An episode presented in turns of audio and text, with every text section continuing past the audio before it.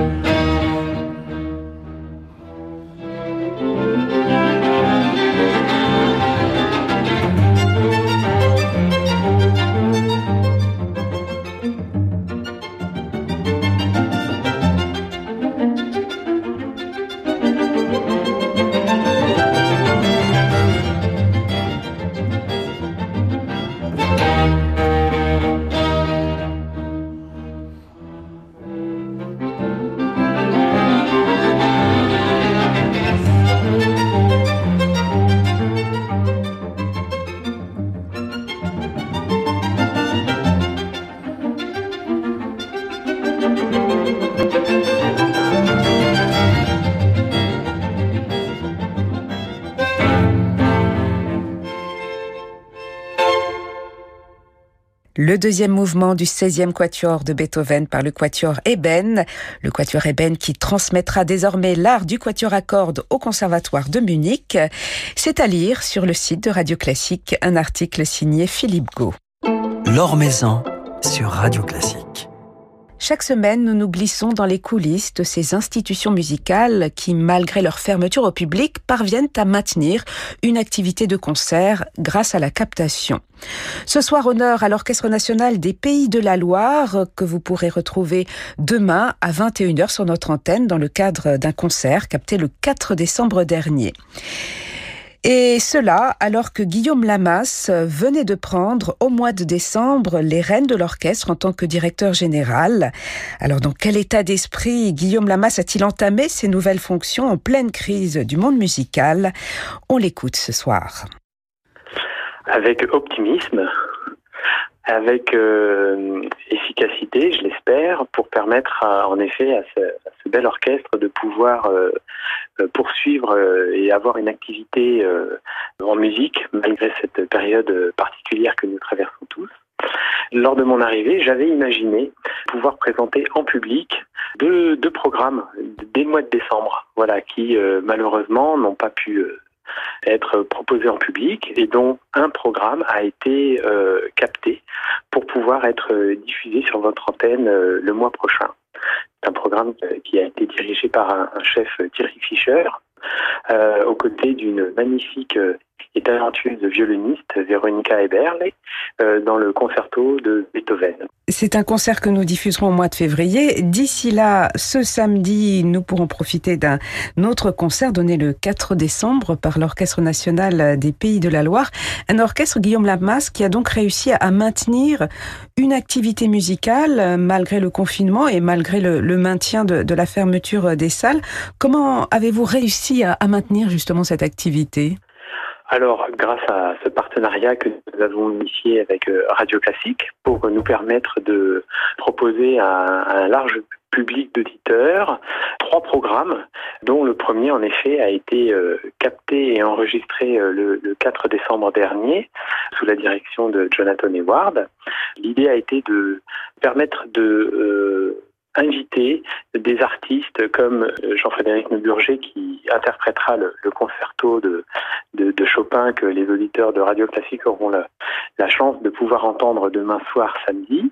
C'est une invitation un petit peu euh, de dernière minute, puisque l'artiste qui devait venir pour ce concert public du mois de décembre, euh, pour les, questions de, passage de frontières, n'a pas pu venir. Ça a été un, immense plaisir, soulagement aussi pour tous les musiciens et pour tout l'orchestre de pouvoir poursuivre une activité musicale et sous la direction d'un jeune chef, donc Jonathan Ewart, qui est un, chef euh, très talentueux, qui euh, a apporté un souffle de vitalité à la septième symphonie de Beethoven.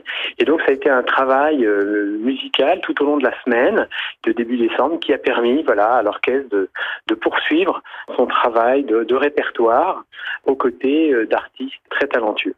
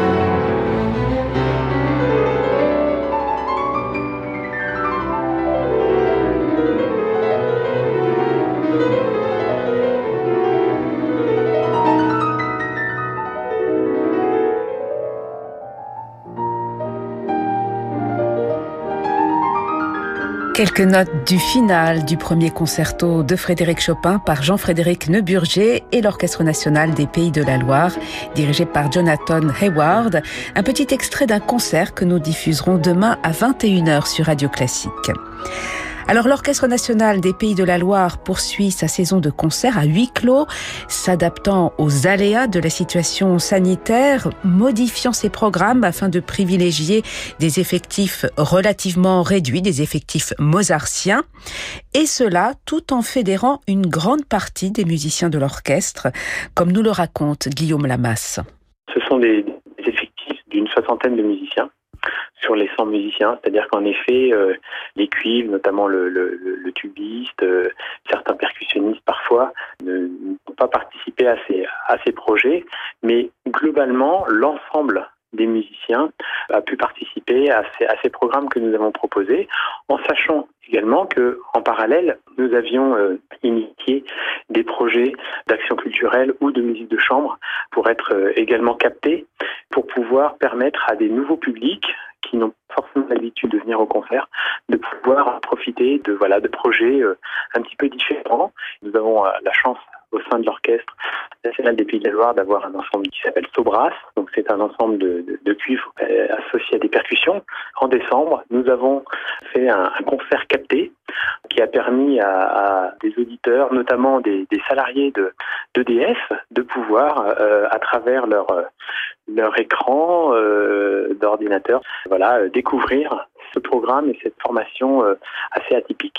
Et alors, allez-vous développer de, de, nouveaux projets euh, sur le, le, digital, de nouveaux concerts en, en streaming, euh, Guillaume Lamas avec l'Orchestre national des Pays de la Loire? Bien sûr, nous allons essayer de, de jalonner les, les semaines et les mois prochains pour permettre à l'Orchestre national des Pays de la Loire de pouvoir rayonner sur les ondes. Mais également, nous avons imaginé des projets qui permettront aussi de développer l'accompagnement la, de jeunes professionnels hein, ou, de jeunes en voie de professionnalisation avec des partenariats, euh, notamment avec les, les, deux conservatoires euh, nationaux supérieurs de musique de Paris et de Lyon, avec des projets qui permettront à ces étudiants de pouvoir collaborer avec nos musiciens professionnels dans les prochaines semaines. Alors l'Orchestre national des Pays de la Loire euh, fêtera ses 50 ans cette année pouvez-vous, euh, malgré les circonstances, organiser des, festivités, en tout cas vous projeter pour des festivités à venir? La saison prochaine, nous allons fêter les 50 ans de la, de la création de l'orchestre. Cet événement sera euh, l'occasion de permettre à l'orchestre de proposer des projets tout au long de la saison, sans, encore en dévoiler le, la, programmation générale, parce qu'on est, en train de, l'élaborer encore à ce jour. Mais l'idée, ça va être de permettre à l'orchestre voilà, de, s'associer avec des partenaires du territoire pour pouvoir proposer des, projets qui ont du sens par rapport au territoire et aux partenaires qui euh, accompagnent l'orchestre depuis 50 années maintenant.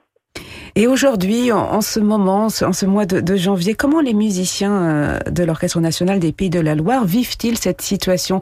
Ils peuvent encore jouer, mais ils doivent s'adapter à des changements de programme, des changements de solistes, à du streaming, à de nouvelles actions. Comment vivent-ils cela? Alors, ils le vivent avec euh, tristesse de jouer devant des salles vides. C'est vrai que l'Orchestre national des Pays de la Loire est un des, un des orchestres français qui a le, le plus grand nombre d'abonnés sur une saison. Alors après, c'est vrai qu'il y a les musiciens et puis il y a toute l'équipe aussi derrière de l'orchestre, puisque euh, la préparation des programmes, euh, la bibliothèque musicale, les équipes de la production, les, euh, tout le personnel administratif et technique sont à pied d'œuvre au quotidien pour s'adapter aux projets qui malheureusement soit s'annulent ou soit sont modifiés pour s'adapter à la, à la situation. Donc c'est vraiment une, grande grande activité qu'il y a au sein de des équipes.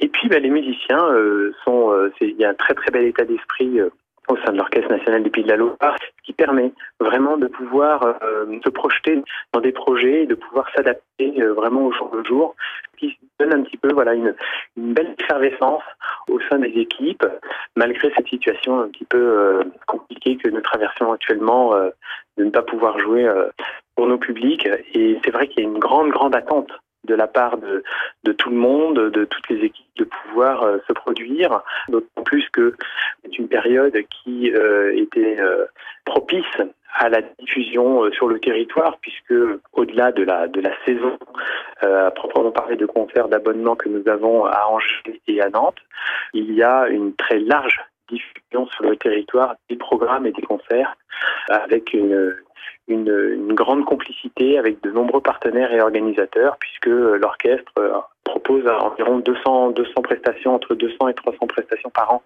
selon les saisons, ce qui est euh, beaucoup à travers les concerts d'orchestre, bien sûr, les concerts de musique de chambre, et puis euh, tout le cycle d'action culturelle que nous menons en parallèle. Voilà des musiciens que nous pourrons retrouver en tout cas samedi soir sur notre antenne à l'occasion de ce concert capté le 4 décembre, concert dirigé par euh, ce jeune chef américain Jonathan Hayward, véritable star montante de la direction et avec le merveilleux pianiste Jean-Frédéric Neuburger. Merci beaucoup Guillaume Lamas. Merci à vous Laurent.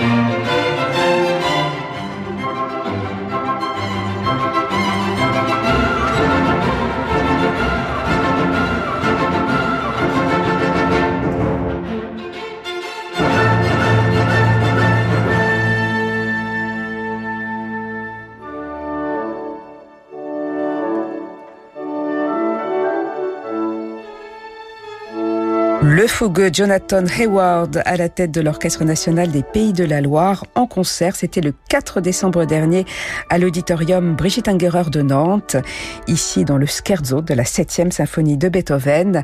Un concert à vivre demain à 21h sur Radio Classique. Le journal du classique sur Radio Classique. Elle était la sœur chérie d'un violoniste de génie avec euh, lequel elle forma un duo légendaire.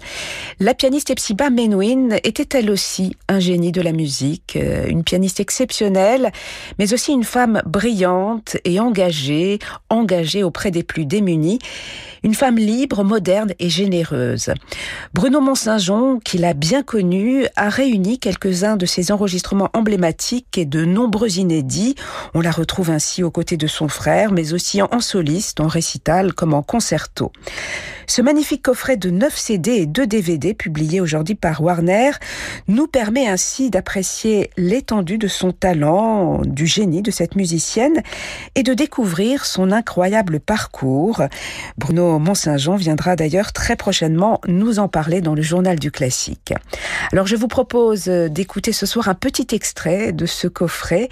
Epsiba est ici aux côtés de son frère Yehudi. En 1959 à Londres, il joue la deuxième sonate pour violon et piano de Schumann.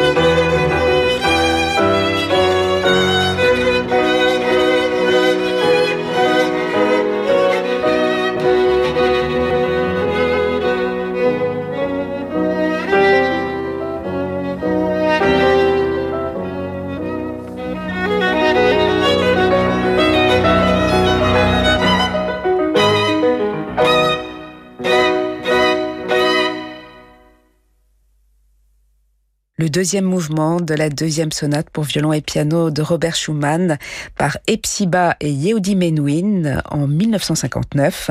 Un extrait de ce merveilleux coffret hommage à Epsiba Menuhin publié aujourd'hui même par Warner.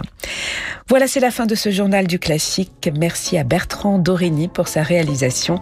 Très belle soirée et très beau week-end. Je vous laisse comme tous les soirs avec Francis Drezel.